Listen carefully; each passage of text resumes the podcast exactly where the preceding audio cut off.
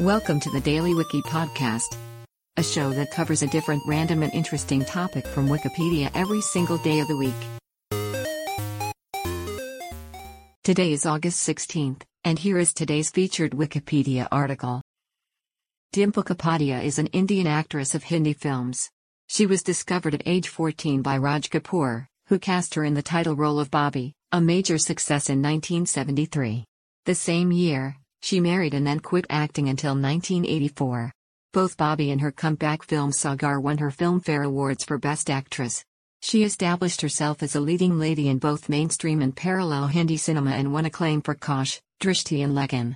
Her portrayal of a professional mourner in Rudaali won her a Filmfare Critics Award and the National Film Award for Best Actress. A supporting role in Krantiveer earned her a fourth Filmfare Award. Less active in later decades, Kapadia played troubled middle-aged women in Dil Chahta Hai and Leela. She followed with several leading roles, but character parts in films including Luck by Chance, Finding Fanny and the Hollywood thriller Tenet brought her more success.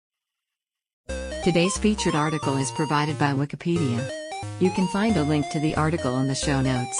Help support the podcast by rating us on your favorite podcatcher, or support the show on Patreon by visiting bit.ly slash the Daily Wiki. Thanks, and tune in tomorrow for an all-new episode of the Daily Wiki.